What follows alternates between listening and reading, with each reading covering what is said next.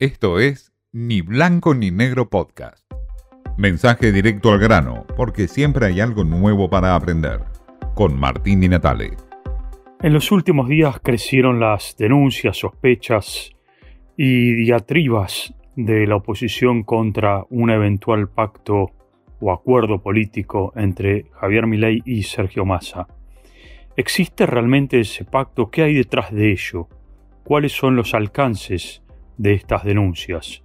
Hay indicios, por cierto, mensajes, señales cifradas, gestos de unos y otros. Milei apoya el impuesto a las ganancias, esa reducción que busca Massa para aliviar el bolsillo a muchos trabajadores, de más de un millón de trabajadores. Este voto, por supuesto, le garantiza a Massa la aprobación en diputados. Al mismo tiempo, Massa acepta un pedido, una señal, un guiño de Javier Milei por el tema del presupuesto, postergar el debate para después de las elecciones.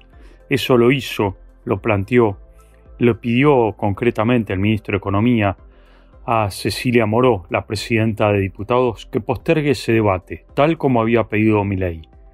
Hay acuerdos, hay pactos, ya hubo denuncias de la oposición de Juntos por el Cambio de un eventual pacto y acuerdo entre Javier Milei y Massa para dejar afuera del debate a Patricia Bullrich, para que eventualmente el balotaje sea entre Milei y Massa solamente, o que haya un pacto más allá de las elecciones con quien salga ganador y posible presidente de los argentinos en un futuro inmediato.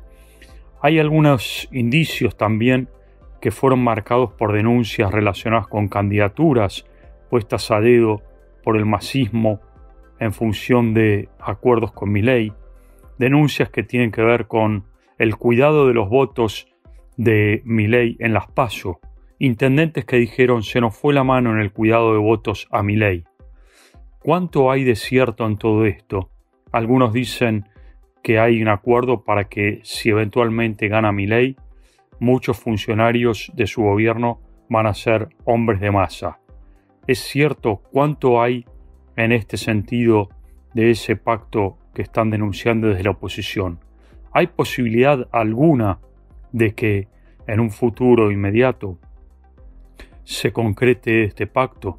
Hubo reuniones entre el titular de la aduana, Guillermo Mitchell, y referentes de Miley. Milei quiere tener algún tipo de asesoramiento en términos de aduana también para su eventual gobierno. Todo esto forma parte de la Argentina de hoy.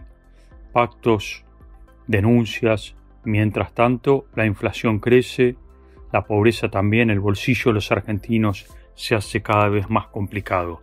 Y por supuesto, la dirigencia política, la casta, como dice Milei, corre por otro andarivel, lejos de las preocupaciones de la ciudadanía común.